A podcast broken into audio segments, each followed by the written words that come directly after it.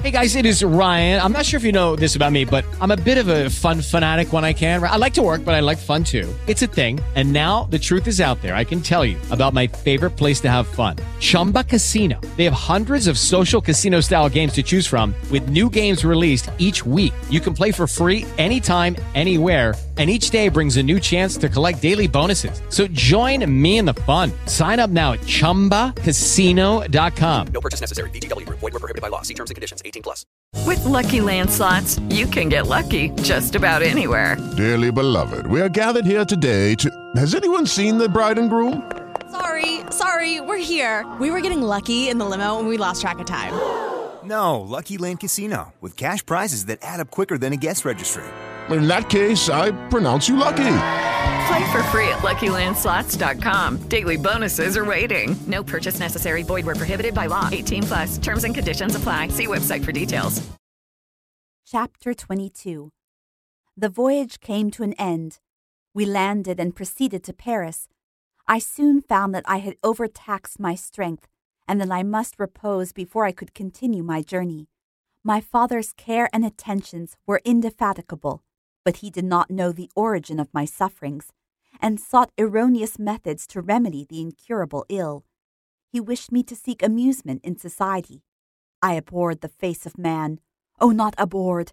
They were my brethren, my fellow beings, and I felt attracted even to the most repulsive among them as to creatures of an angelic nature and celestial mechanism. But I felt that I had no right to share their intercourse. I had unchained an enemy among them, whose joy it was to shed their blood and to revel in their groans. How they would, each and all, abhor me and hunt me from the world, did they know my unhallowed acts and the crimes which had their source in me. My father yielded at length to my desire to avoid society, and strove by various arguments to banish my despair. Sometimes he thought that I felt deeply the degradation of being obliged to answer a charge of murder, and he endeavored to prove to me the futility of pride. Alas, my father, said I, how little do you know me. Human beings, their feelings and passions, would indeed be degraded if such a wretch as I felt pride. Justine, poor unhappy Justine, was as innocent as I, and she suffered the same charge. She died for it, and I am the cause of this. I murdered her. William, Justine, and Henry, they all died by my hands. My father had often, during my imprisonment, heard me make the same assertion. When I thus accused myself, he sometimes seemed to desire an explanation, and at others, he appeared to consider it as the offspring of delirium, and that, during my illness, some idea of this kind had presented itself to my imagination, the remembrance of which I preserved in my convalescence. I avoided explanation, and maintained a continual silence concerning the wretch I had created. I had a persuasion that I should be supposed mad, and this in itself would forever have chained my tongue. But, besides, I could not bring myself to disclose a secret which would fill my hearer with consternation and make fear and unnatural horror the inmates of his breast. I checked, therefore, my impatient thirst for sympathy, and was silent when I would have given the world to have confided the fatal secret. Yet still words like those I have recorded would burst uncontrollably from me. I could offer no explanation of them, but their truth in part relieved the burden of my mysterious woe. Upon this occasion, my father said, with an expression of unbounded wonder, My dearest Victor, what infatuation is this? My dear son, I entreat you never to make such an assertion again. I am not mad, I cried energetically. The sun and the heavens, who have viewed my operations, can bear witness of my truth. I am the assassin of those most innocent victims. They died by my machinations. A thousand times would I have shed my own blood, drop by drop, to have saved their lives. But I could not, my father.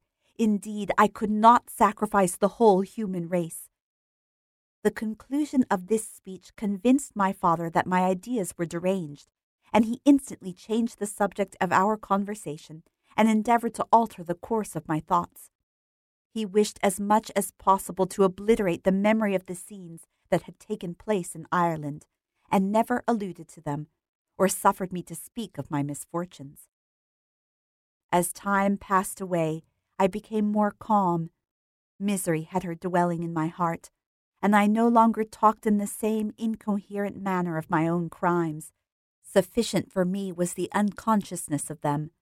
By the utmost self violence, I curbed the imperious voice of wretchedness, which sometimes desired to declare itself to the whole world, and my manners were calmer and more composed than they had ever been since my journey to the Sea of Ice. A few days before we left Paris, on our way to Switzerland, I received the following letter from Elizabeth. My dear friend, it gave me the greatest pleasure to receive a letter from my uncle dated at Paris. You are no longer at a formidable distance, and I may hope to see you in less than a fortnight. My poor cousin, how much you must have suffered! I expect to see you looking even more ill than when you quitted Geneva. This winter has been passed most miserably, tortured, as I have been, by anxious suspense Yet I hope to see peace in your countenance, and to find that your heart is not totally void of comfort and tranquillity. Yet I fear that the same feelings now exist that made you so miserable a year ago, even perhaps augmented by time. I would not disturb you at this period when so many misfortunes weigh upon you. But a conversation that I had with my uncle previous to his departure renders some explanation necessary before we meet. Explanation, you may possibly say. What can Elizabeth have to explain?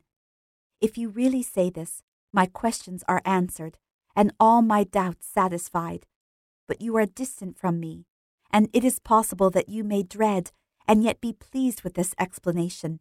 And in a probability of this being the case, I dare not any longer postpone writing what, during your absence, I have often wished to express to you but have never had the courage to begin. You well know, Victor, that our union had been the favorite plan of your parents ever since our infancy. We were told this when young, and taught to look forward to it as an event that would certainly take place. We were affectionate playfellows during childhood, and I believe dear and valued friends to one another as we grew older. But as brother and sister often entertain a lively affection towards each other without desiring a more intimate union. May not such also be our case? Tell me, dearest Victor, answer me, I conjure you, by our mutual happiness with simple truth. Do you not love another? You have traveled.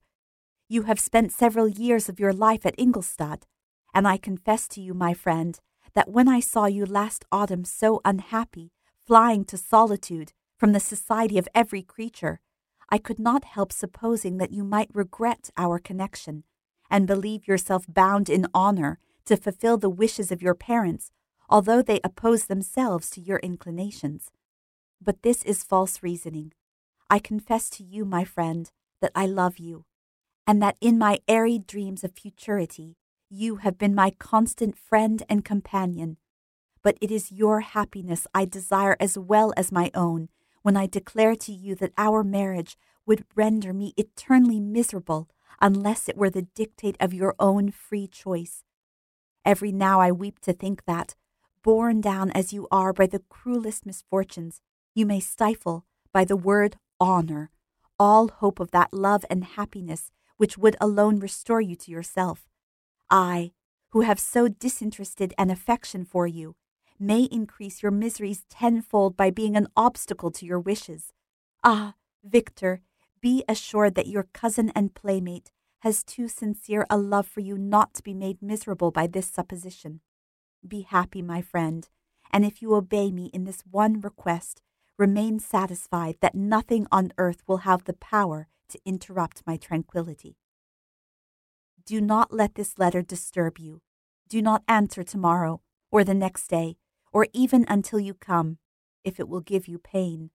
My uncle will send me news of your health, and if I see but one smile on your lips when we meet, occasioned by this or any other exertion of mine, I shall need no other happiness. Elizabeth Lavenza. Geneva, May 18th, 17. This letter revived in my memory what I had before forgotten the threat of the fiend. I will be with you on your wedding night.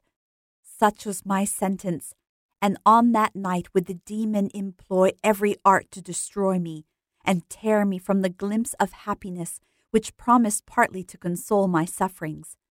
On that night, he had determined to consummate his crimes by my death.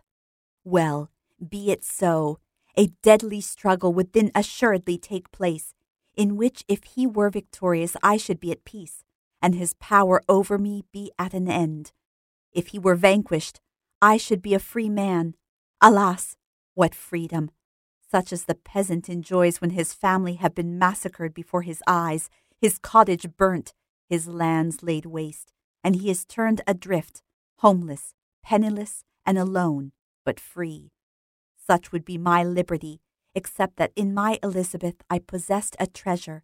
Alas, balanced by those horrors of remorse and guilt which would pursue me until death.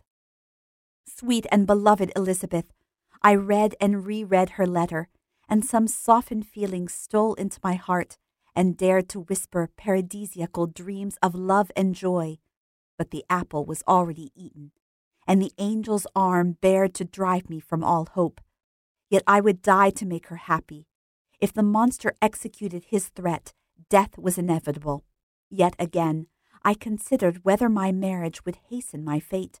My destruction might indeed arrive a few months sooner, but if my torturer should suspect that I postponed it, influenced by his menaces, he would surely find other, and perhaps more dreadful, means of revenge. He had vowed to be with me on my wedding night, yet he did not consider that threat as binding him to peace in the meantime. For, as if to show me that he was not yet satiated with blood, he had murdered Clerval immediately after the enunciation of his threats. I resolved, therefore, that if my immediate union with my cousin would conduce either to hers or my father's happiness, my adversary's designs against my life should not retard it a single hour. In this state of mind, I wrote to Elizabeth. My letter was calm and affectionate. I fear, my beloved girl, I said, little happiness remains for us on earth. Yet all that I may one day enjoy is centered in you. Chase away your idle fears. To you alone do I consecrate my life and my endeavors for contentment. I have one secret, Elizabeth, a dreadful one. When revealed to you, it will chill your frame with horror, and then, far from being surprised at my misery, you will only wonder that I survive what I have endured.